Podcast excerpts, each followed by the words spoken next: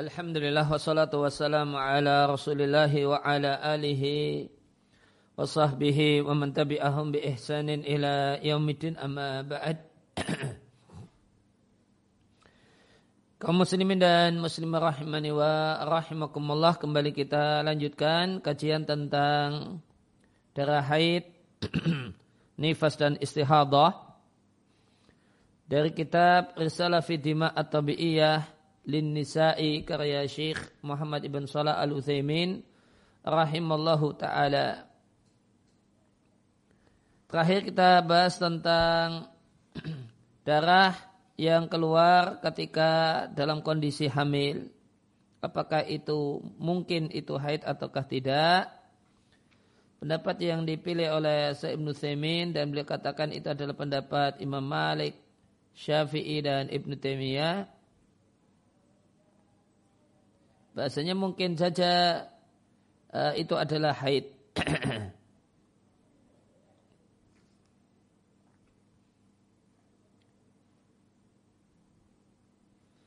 beliau katakan ini mazhabnya Malik, Syafi'i dan Ibnu Taimiyah. Maka ini mengisyaratkan bahasanya tidak demikian Hanabilah, mazhab beliau.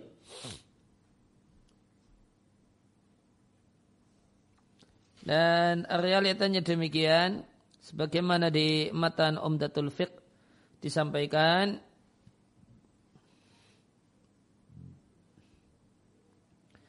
wal hamilu la tahidu, wanita yang dalam kondisi hamil itu tidak mengalami haid. Kemudian penjelasannya,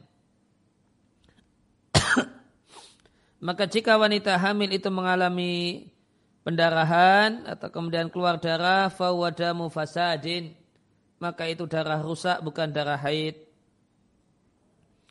Dalil bahasanya wanita hamil itu tidak haid, hadis yang diriwayatkan oleh Ruwaifi' radhiyallahu anhu, Rasulullah sallallahu alaihi wasallam melarang untuk menyetubuhi budak perempuan yang baru saja dimiliki oleh seorang laki-laki pemiliknya, hatta tahidha, sampai dia mengalami haid, sampai dia mengalami satu kali haid.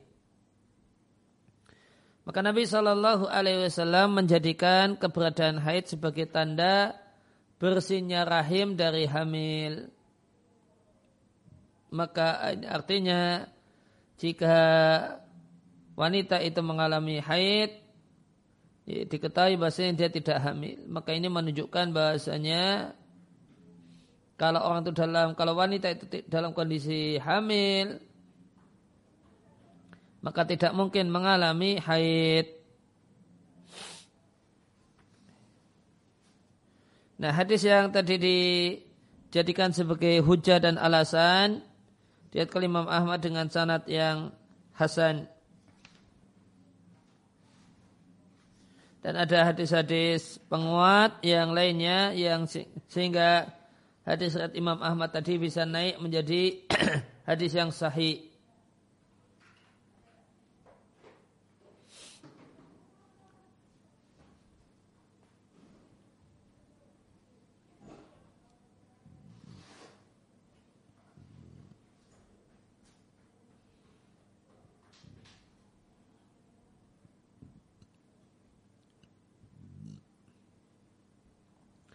Dan pendapat ini adalah yaitu orang yang hamil, wanita hamil itu tidak mungkin haid, itu menjadi pendapat sebagian sahabat.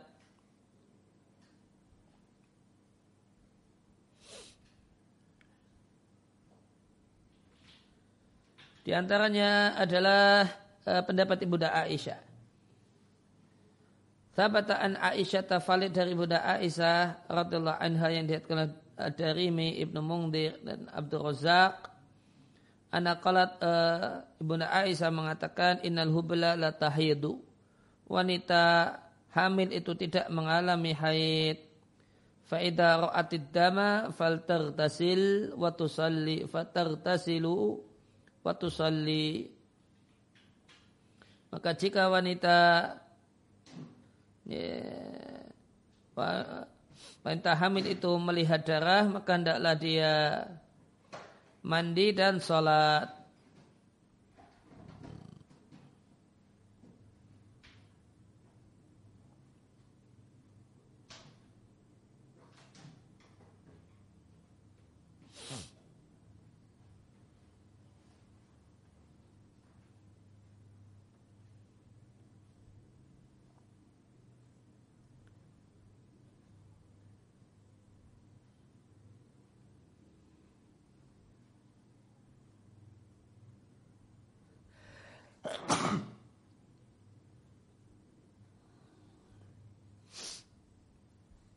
Dan pendapat ini, pendapat Hanabilah ini yang menyampaikan bahasanya darah yang keluar pada saat seorang wanita itu dalam kondisi hamil itu tidak mungkin haid. Ini menjadi fatwa para ulama yang duduk di Al-Lajnah Ad-Da'imah. Disebutkan di fatwa Al-Lajnah jilid yang kelima, as-sahihu minal qaulaini, pendapat yang benar dari dua pendapat. Ya, ada dua pendapat ulama dalam masalah ini. Annaha la tahidu ayyama hamliha, maksudnya seorang wanita itu tidaklah mengalami haid ya, ketika dia dalam kondisi hamil. Wadhalika, dan hal tersebut karena Allah subhanahu wa ta'ala ja'ala min anwa'i iddatil mutallaqati, menjadikan di antara bentuk iddah wanita yang dicerai adalah haid selama 3 kali haid, supaya jelas dengan 3 kali haid kalau rahimnya kosong dari kehamilan. Walau kanatil hamilu, kata para ulama jelas jenah, seandainya wanita hamil itu masih mengalami haid, masaha ayuja'ala al-haidu, maka tidaklah sahih haid itu dijadikan sebagai iddah untuk menetapkan bersihnya rahim. Ini sekian kutipan fatwa Lajnah. Ditambah bahasanya ilmu kedokteran modern menetapkan anamayan zil min damin minal mar'atil hamili, bahasanya darah yang keluar dari wanita yang dalam kondisi hamil adalah darah karena faktor sakit, bukan haid.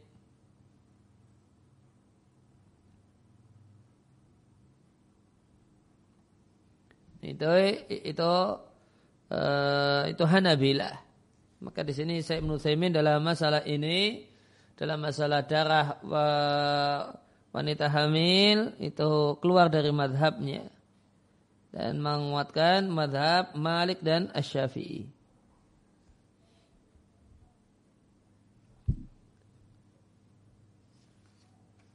Ya, kemudian kita masuk pada fasal tsalis.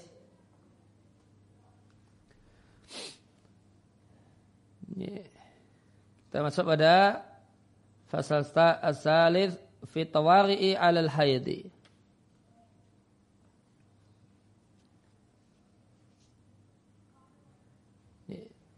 Kondisi-kondisi tawari' dan jamak dari tarik', tarik' sesuatu yang ada yang sebelumnya tidak ada.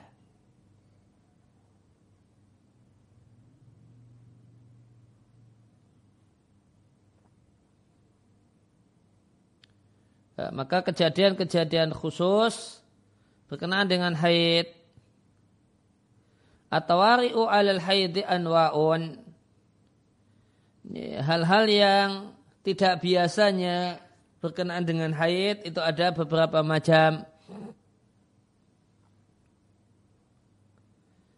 Ya, macam yang pertama ziyadatun aw naqsun, bertambah ataukah berkurang. Misalnya antakuna adatul mar'ati, siklus kebiasaan seorang wanita itu 6 hari, lantas darah haid atau darah terus menerus keluar sampai 7 hari, atau biasanya 7 hari namun ternyata kurang di 1 bulan, tathuru li sittatin, baru 6 hari sudah suci. Kemudian macam yang kedua, maju atau mundur. Nislu antakuna adatuha, misalnya kebiasaan seorang wanita itu mengalami haid di akhir bulan. Lantas ya, dia lihat, maka di satu bulan dia lihat haidnya baru muncul di awal bulan, atau sudah muncul di awal bulan, berarti maju. Atau ada seorang wanita yang kebiasaannya haid itu di awal bulan, di satu bulan dia lihat darah haid itu keluarnya di akhir bulan, artinya mundur. Ya, tentang kondisi ini, ya, ikhtalafa ahlul ilmi, ulama berselisih pendapat tentang hukum darah di dua kondisi ini. Waswabu yang benar, annaha bahasanya seorang wanita mata ra'atid dama, jika dia melihat darah maka dia haid. Dan jika dia suci dari dan bersih minhu dari darah, maka dia suci. Baik itu tambah dari siklusnya ataukah kurang dari siklus kebiasaannya. Baik maju ataukah mundur. Sabaqa dzikru dalili, ya, tentang dalilnya telah disebutkan di fasal sebelumnya. Intinya haitsu alaqa syari'u ahkamal haidhi biwujudihi. Inti dalilnya adalah karena syariat itu mengkaitkan hukum-hukum haid dengan adanya, dengan keberadaan darah haid. Wa hadza madzhab Syafi'i, dan kaidah semacam ini bahasanya yang dilihat adalah ya, mau muju, tidak mempertimbangkan kebiasaan, ya, tidak mempertimbangkan kebiasaan, namun mengikuti ya, kemunculan darah itu sendiri. Sehingga boleh jadi tambah, boleh jadi kurang, bisa jadi mundur, bisa jadi maju. Ini adalah mazhab Syafi'i, mazhab atau pendapat al-Imam Syafi'i. Nampaknya ini Imam Syafi'i dalam hal ini menyelisih tiga imam yang lainnya. Dan ini adalah pendapat yang menjadi ikhtiar, menjadi pendapat Syekhul Islam Ibnu Taimiyah ya, rahimallahu ta'ala, dan dinilai sebagai pendapat yang kuat oleh penulis kitab Al-Mughni, Ibnu Qudamah Al-Hambali, Al-Maqdisi Al-Hambali. Wa nasaru, dan beliau membelanya. Waqal, penulis Al-Mughni Ibnu Qudamah Al-Hambali mengatakan, walau kanatil adatu, seandainya siklus itu mu'tabaratan, itu diperhatikan dalam sebagaimana bentuk atau rincian yang disebutkan dalam al-madhab, yaitu madhab Hanabilah. Tentu Nabi SAW telah menjelaskannya kepada umatnya. Walama, dan tentu tidak boleh. Walama wasi'ahu, dan tentu tidaklah boleh. Wasi'ahu boleh bagi Nabi menunda penjelasan. It la yajuzu, karena kaidah mengatakan la yajuzu ta'khirul bayani an waktihi. Yaitu tidak boleh bagi Nabi menunda penjelasan jika satu permasalahan itu sudah tiba waktu pelaksanaannya. Kalau ternyata tidak ada penjelasan sampai waktu pelaksanaan tiba, maka ini menunjukkan bahasanya hal tersebut sudah jelas dan tidak perlu ada penjelasan semacam itu. Dan para istri Nabi dan wanita-wanita yang lainnya, semua mereka membutuhkan penjelasan masalah ini fi kulli waqtin, setiap waktu, setiap bulannya. Walam yakun, dan tidaklah Nabi, tentu Nabi tidak akan lalai untuk menjelaskannya. Wa ma jaa'a anhu, dan apa yang berasal dari Nabi SAW, terdapat padanya dzikrul adat, yang menyebutkan tentang masalah siklus. Dan tidaklah datang dari Nabi pembahasan tentang masalah kebiasaan. Tidak pula penjelasan tentang kebiasaan kecuali tentang siklus haid, kecuali untuk wanita istihadah, la ghaira, bukan yang lainnya. Intah, sekian kutipan perkataan Ibnu Qudamah.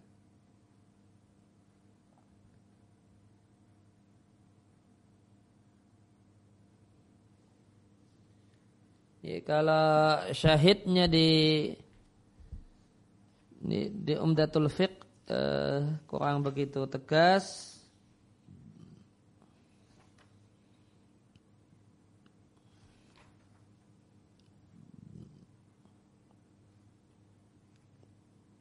Ini ada di ini syahidnya di Umdatul Fiqh disampaikan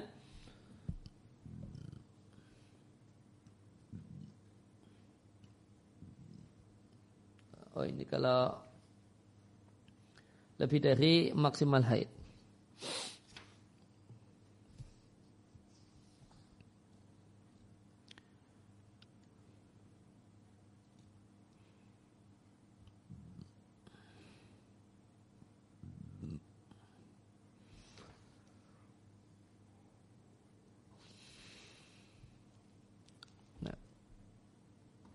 Ya, kemudian kasus tidak umum yang ketiga adalah cairan kekuningan dan cairan keruh kecoklatan. Maka ketika seorang wanita melihat darahnya yang keluar itu adalah cairan kekuningan, seperti luka kalma'il jaruhi, seperti cairan habis luka yang mengalir dari luka, atau keruh kecoklatan karena coklat maka di antara warna kuning dan hitam. Fahada, maka cairan coklat demikian juga cairan kuning in kana fi asna'il haidhi, jika di tengah-tengah atau mutasilan bihi, sambung sebelum sempat suci, berarti di akhir namun sambung. Fawa haidun, maka itu haid, tasbutulahu ahkamul haidhi, berlaku untuknya ketentuan-ketentuan haid. Bahkan ba'da tuhri, namun jika diselai dengan kondisi suci terus keluar, sehingga bisa juga kemudian muncul di awal haid sebelum haid tiba, ya, maka jika setelah suci falaisa bihaidin, bukan haid. Ini menimbang perkataan Ummu Athiyyah radhiallahu anha,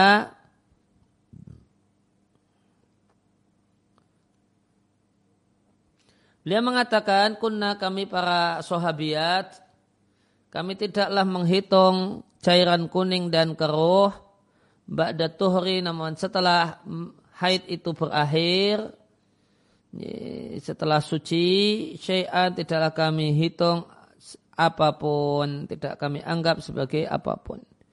Diriwayatkan oleh Abu Dawud dengan sanad yang sahih.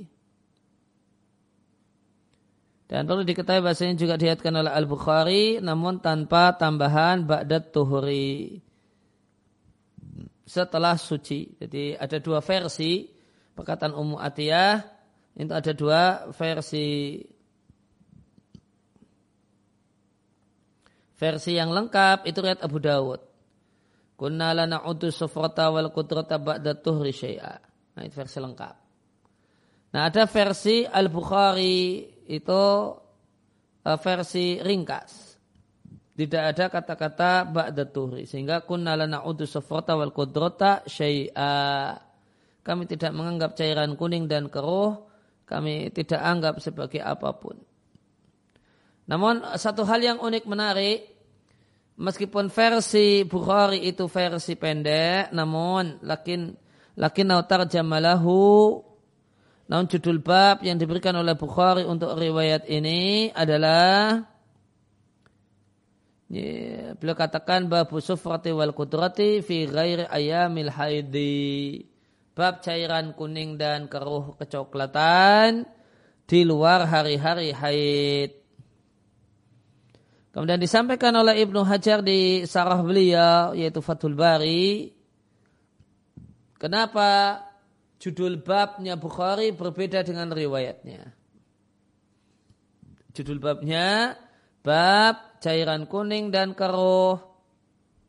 manakala berada di luar hari-hari haid. Riwayat yang dibawakan perkataan Ummu Athiyyah dengan versi ringkas yang bunyinya, kami tidak menganggap cairan kuning dan coklat sebagai apapun, sama sekali tidak kami anggap sebagai haid sama sekali.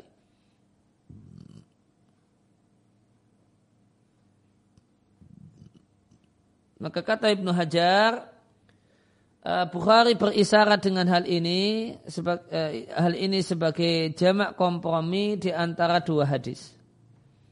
Yang pertama hadis Ibu Da'a Aisyah yang isinya melarang seorang wanita untuk menganggap dirinya suci, hatta tarina al-qassatal bayda'a, sampai melihat qassatal bayda', cairan atau cairan putih.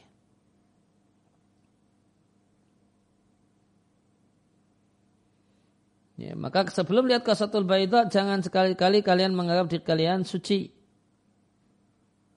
Wa baina dikompromikan dengan hadis Ummu Athiyyah yang ada disebutkan di bab ini. Maka komprominya bi anna dzalika, hal itu yaitu hadis Ibu Da'a Aisyah yang mengatakan tunggu qassatul bayda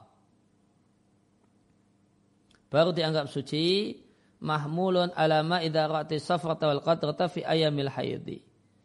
Itu kita maknai manakala seorang wanita itu melihat cairan kuning dan keruh di hari-hari haid. Wa amma fi ghairiha, adapun di luar hari-hari haid, maka beramalnya adalah sebagaimana, maka yang harus dilakukan adalah sebagaimana kata Ummu Athiyyah. Kalau setelah masa haid sudah, siklus haid telah berakhir, ya, haid sudah selesai, keluar kuning, keluar coklat, itu tidak dianggap. Tetap wajib sholat, ya, puasa jika itu adalah hari Ramadan dan seterusnya. Intaha, sekian kutipan dari Fathul Bari.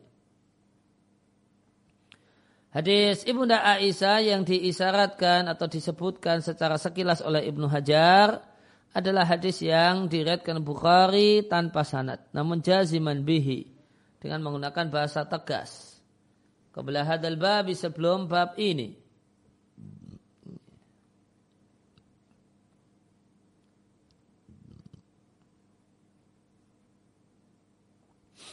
Dan bahasa tegas menunjukkan kalau riwayat ini sahih menurut pribadinya Bukhari.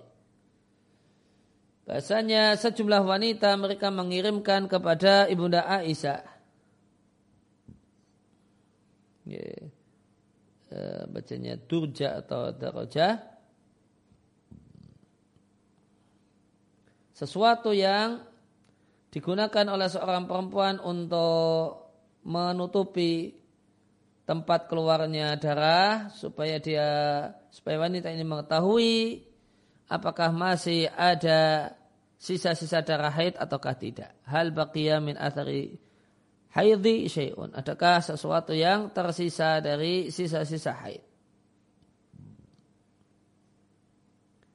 Nah, fiha, di durjah tersebut terdapat kursuf, yaitu kapas. Ternyata dijumpai di kapas tersebut terdapat cairan kekuningan.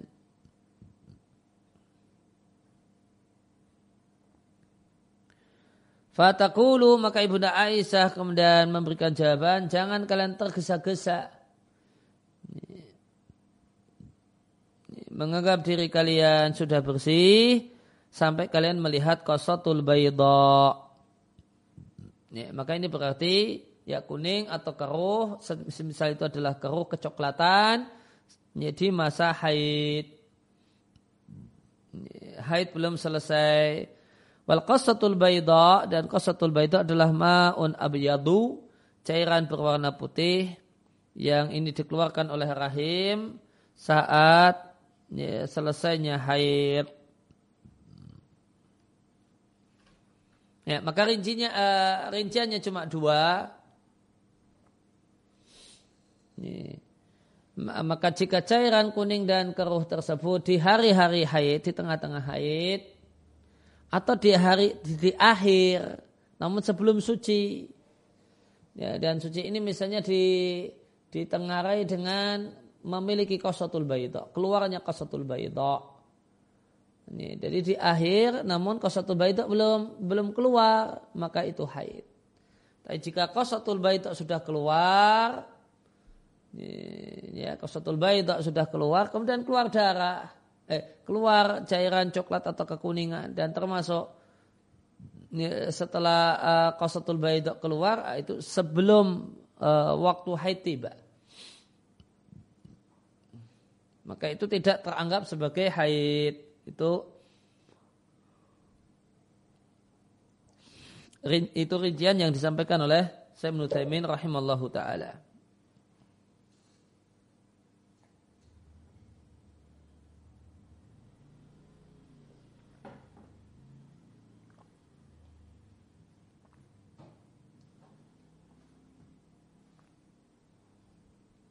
Ini ada penjelasan bagus di Tashilul Fiqh karya Syekh Abdullah Ibn Abdul Aziz Al Jibrin seputar cairan kuning dan kecoklatan.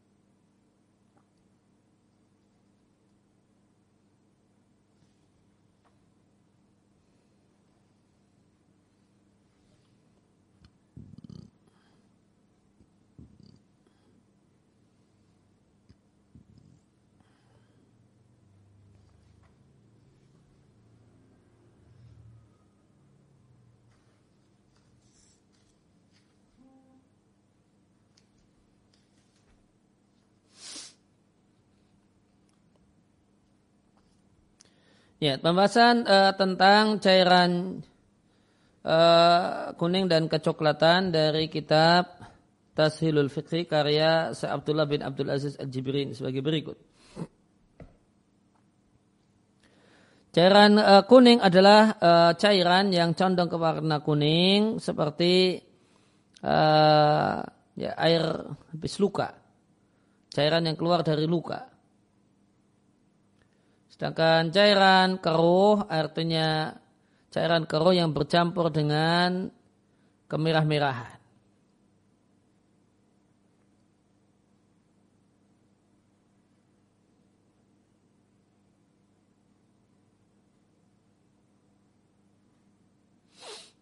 Nah, maka jika seorang wanita itu memiliki siklus yang teratur, dan dia melihat cairan coklat atau kuning fi zamani maji'i adatiha, di waktu memang itu waktu siklus haidnya, sebelum ada tanda-tanda suci, ya, maka cairan coklat dan keruh ini haid.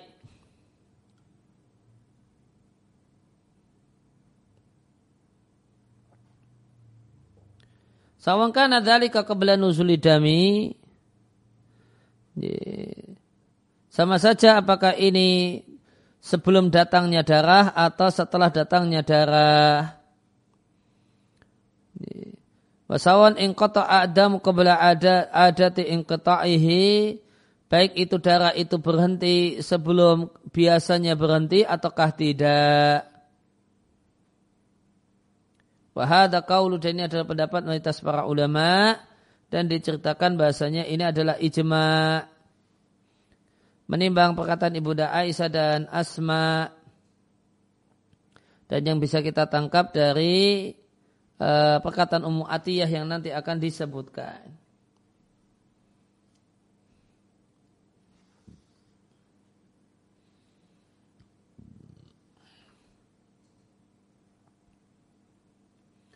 Ya, maka ini lebih detail. Jadi ada kaidah. Ya, jika seorang wanita itu punya siklus yang tetap dan di siklus itu keluar cairan coklat, keruh kecoklatan atau cairan kuning, maka itu haid. Baik sebelum datangnya darah ataukah setelah datangnya darah. Kalau setelah datangnya darah ya berarti di tengah-tengah haidnya. Dan ini pendapat mayoritas para ulama.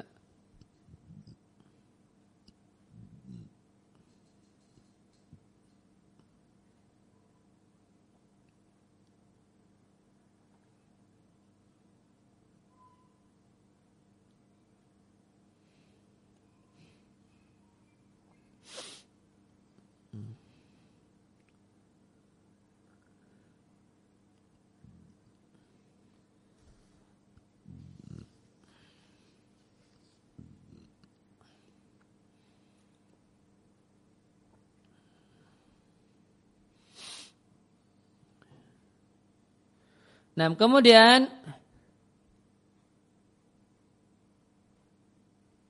yang kedua, rincian yang kedua. Jika seorang wanita melihat cairan coklat, cairan kuning atau keruh kecoklatan ba'da ayami haidatiha, setelah hari-hari haid yang menjadi siklusnya. Dan cairan coklat atau kuning ini bersambung dengannya. Dan itu sebelum terjadi suci. Ya, jadi di akhir haid, namun sebelum terjadi suci. Ya, indikator suci misalnya untuk wanita yang punya qasatul baida. Belum muncul qasatul baida, ya. Kemudian di akhir haid muncul kecoklatan dan kekuningan. Fahadi safratu wal qudratu minal haidi. Maka cairan coklat dan kuning tersebut bagian dari haid. Dan ini adalah pendapat al-jumhur, mayoritas para ulama, menimbang perkataan Asma dan Ibu Da'a Aisyah dan Asma.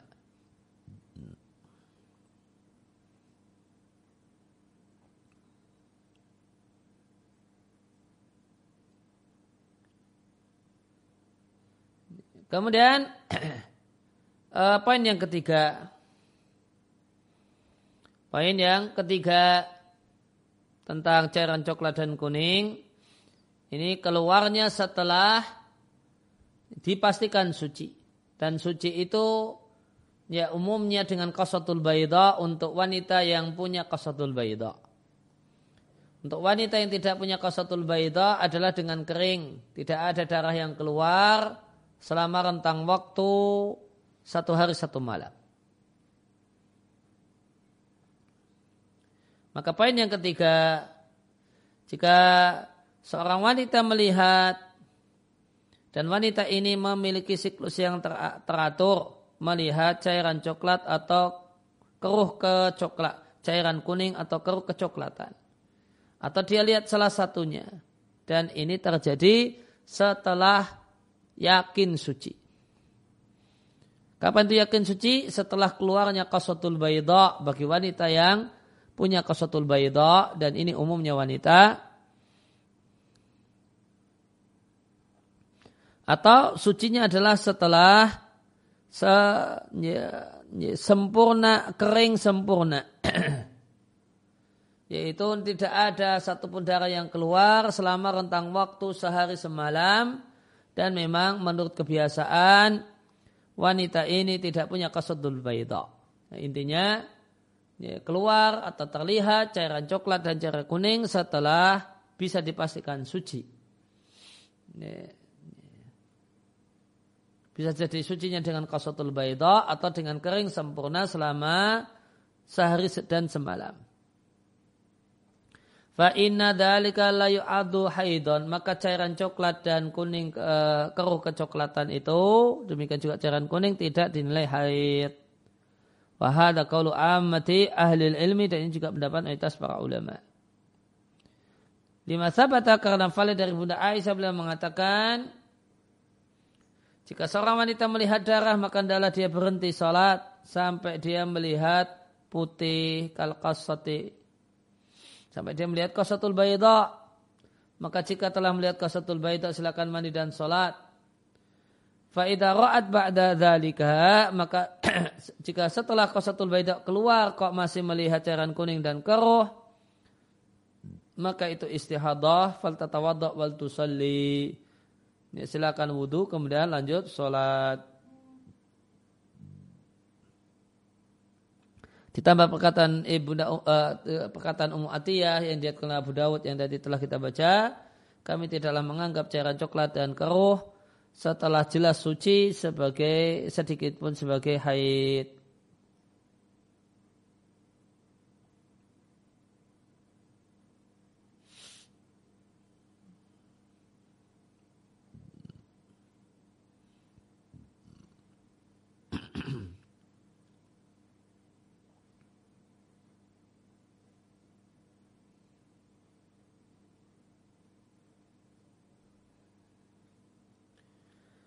Nah kemudian poin yang keempat, rincian yang keempat, wa misluha mangkanat adat wa ghaira muntazimah, untuk wanita yang tidak punya siklus yang teratur.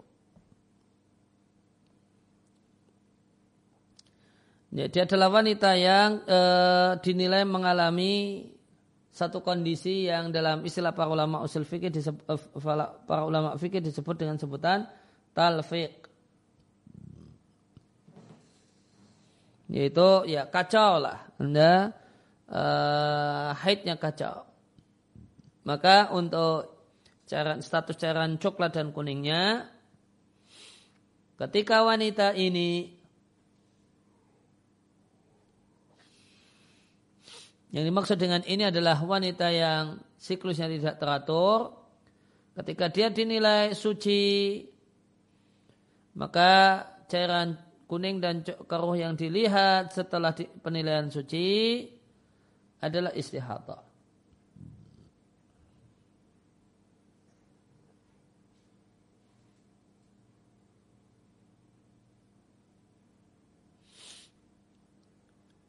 Maka kemudian ada penjelasan tambahan selanjutnya.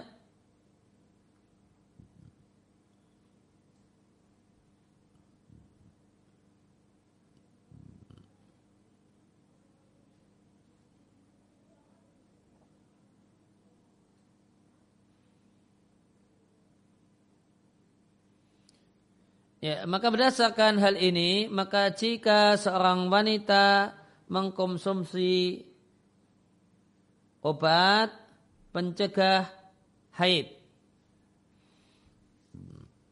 sehingga berubahlah siklusnya, dampaknya siklus haidnya berubah. Lantas dia menjumpai warna coklat, warna kuning dan atau kecoklatan di saat dia menggunakan pil atau kemudian obat penunda haid, atau keluarnya ba'dahu setelahnya. Fahuma istihadatun, maka ini istihadah.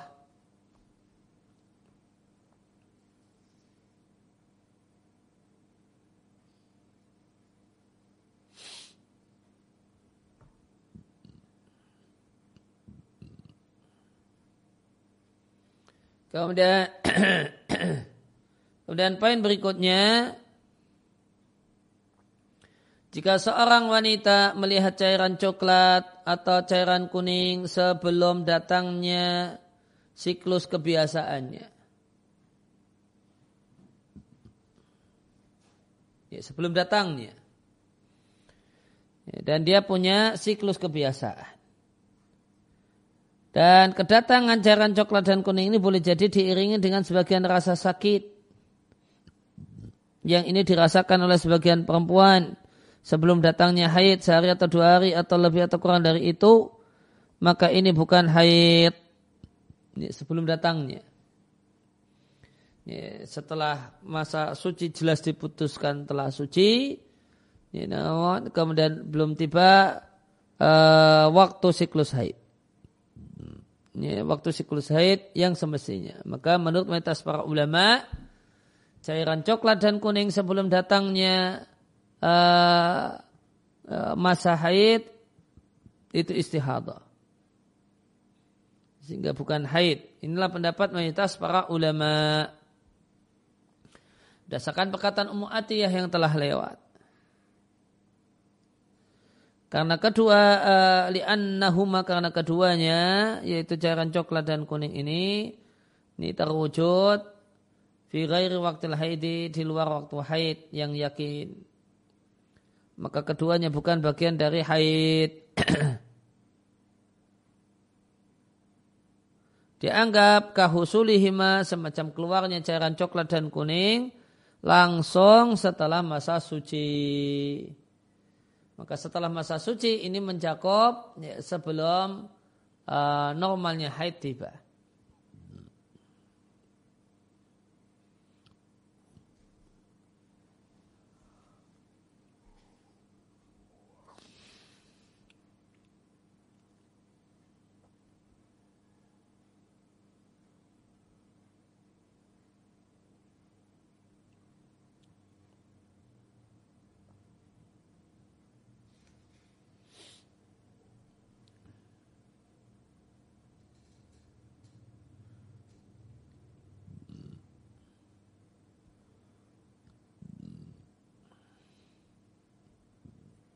Ya, jadi ada berapa rincian nih? 1, 2, 3, 4, 5, 6. Ada 6 rincian. Ada 6 rincian ini dibagi menjadi 2. Wanita yang punya siklus darah yang stabil, yang teratur ataukah tidak. Ya, maka untuk wanita yang punya, tadi bisa kita lihat, wanita yang siklusnya itu normal. Yang pertama, jika keluar cairan coklat dan keruh, memang di waktunya haid, sebelum ada tanda suci, maka cairan coklat dan kuning itu adalah haid. Meskipun darah haid belum keluar, namun yang jelas ini sudah siklus, siklusnya sudah tiba. Meskipun darah belum keluar, maka itu haid menurut mayoritas para ulama. Kemudian yang kedua, jika melihat cairan coklat dan kuning atau keruh,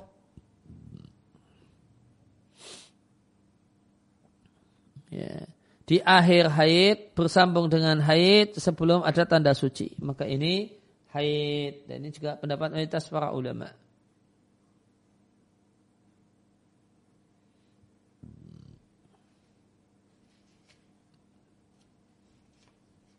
Kemudian yang ketiga, sudah diputuskan dia adalah seorang yang suci karena telah keluar qasatul baydha atau telah kering sempurna selama 1 hari 1 malam. Lantas keluar cairan coklat dan kuning, maka itu dianggap, itu dinilai bukan haid. Dan itu juga pendapat mayoritas para ulama. Ini 3. Kemudian yang keempat, masih untuk wanita yang punya siklus darah yang normal. Nah, ini keluar cairan coklat dan kuning sebelum datangnya haid. Sebelum datangnya keluar cairan coklat dan kuning sebelum datangnya haid. Bahkan meskipun ini diiringi dengan rasa sakit, namun belum datang.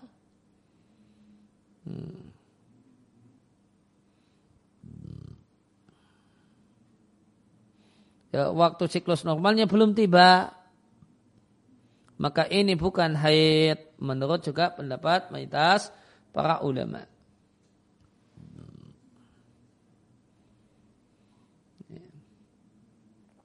Karena kedua cairan ini muncul tidak diyakin di bukan waktunya haid, maka dia bukan bagian dari haid. Sama persis sebagaimana di poin yang ketiga.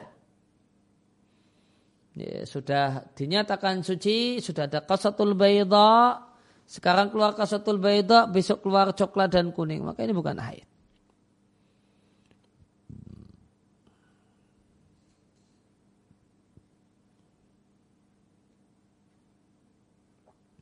Ya, kemudian ini 4 rincian untuk orang wanita yang punya siklus. Ya, kalau orang punya siklus kemudian siklusnya sudah tiba, darah belum datang, namun yang sudah datang cairan coklat dan kuning. Kata mayoritas para ulama, ini cairan coklat dan kuning ini haid. Atau kemudian di air haid sebelum ditegaskan suci dengan qasatul bayda ataukah dengan kering selama sehari semalam, ya maka ini haid. Setelah suci, ya, hari ini suci, besok keluar cairan coklat ataukah kuning, ini bukan haid. Dan yang keempat, ini, waktu siklusnya belum tiba. Biasanya haid itu tanggal 5. Ini tanggal 4 atau ini tanggal 3. Ini, maka ini bukan haid. Ya, kemudian tadi ada kondisi manakala tidak punya siklus yang teratur, yang itu nanti namanya talfiq. Nah, nanti istilahnya ya disebut dengan talfiq. Insyaallah akan kita bahas di pertemuan yang akan datang. Maka kalau jadi darahnya sehari datang, 2 hari tidak datang, nanti 2 hari berikutnya muncul, ini talfiq. Nah, ketika dinilai dia itu suci, ya, waktu setelah mendapatkan penilaian suci dan keluar cairan coklat dan keruh, maka ini istihadah. Kemudian yang kedua, mengkonsumsi obat pencegah haid sehingga kemudian siklusnya berubah. Nah, saat mengkonsumsi obat pencegah haid ini, dia seorang wanita menjumpai warna coklat dan keruh yang keluar pada waktu dia menggunakan obat pencegah haid ini, maka ini juga istihadah. Ini tergolong istihadah. Itu rincian yang lebih detail dibandingkan dengan di Risalah Fidhima At-Tabi'iyah. Kalau di Risalah Fidhima At-Tabi'iyah cuma disampaikan di tengah-tengah haid atau di akhir haid sebelum ditegaskan suci, ini maka cairan coklat dan kuning itu haid. Namun jika setelah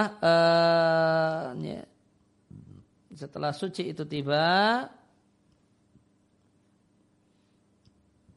ya, dengan keluarnya qasatul bayda, maka cairan coklat dan kuning itu bukan haid.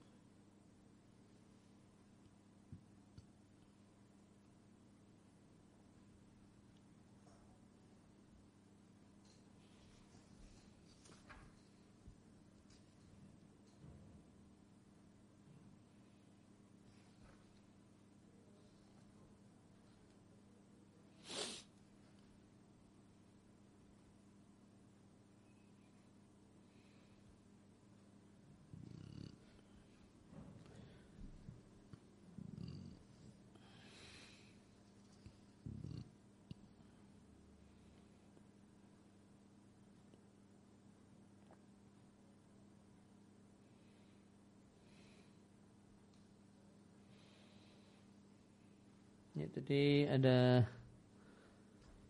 apa?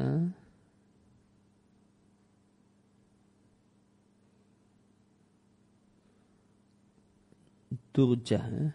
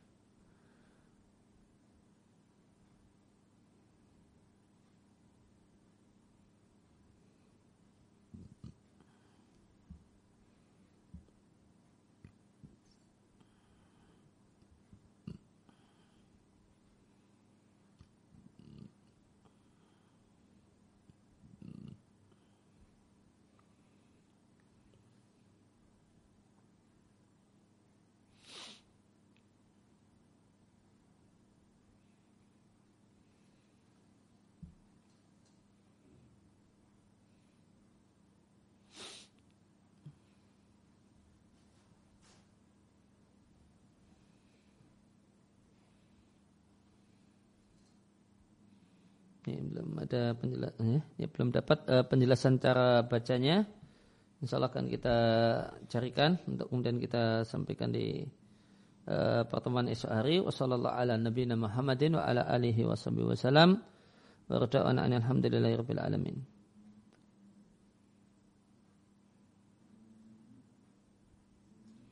Ada pertanyaan? Ya, demikian subhanakallahumma bihamdika asyhadu an la ilaha illa anta astaghfiruka wa atubu ilaik.